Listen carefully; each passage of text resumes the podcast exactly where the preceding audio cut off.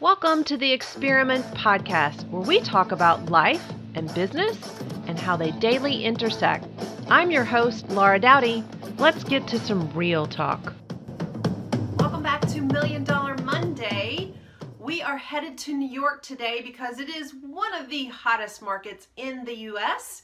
In fact, with only two months left in 2021, New York is experiencing one of the most successful markets on record. So if you think that you're going to get one of those pandemic discounts, those are almost no longer in existence. In the past month, they've gone from around 10% to 5% if they're available at all, depending on the area. So let's get to the numbers.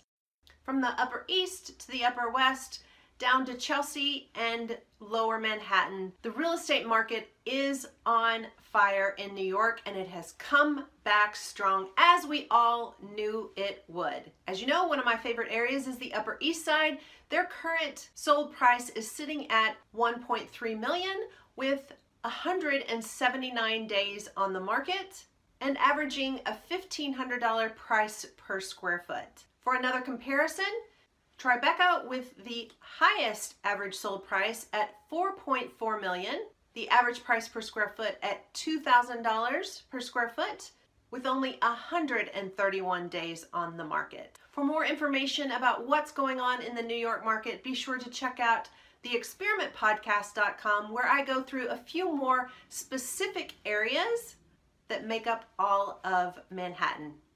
So there's your very quick update for what's going on in the market for New York. I'll see you next week for our Million Dollar Monday. Have an awesome week.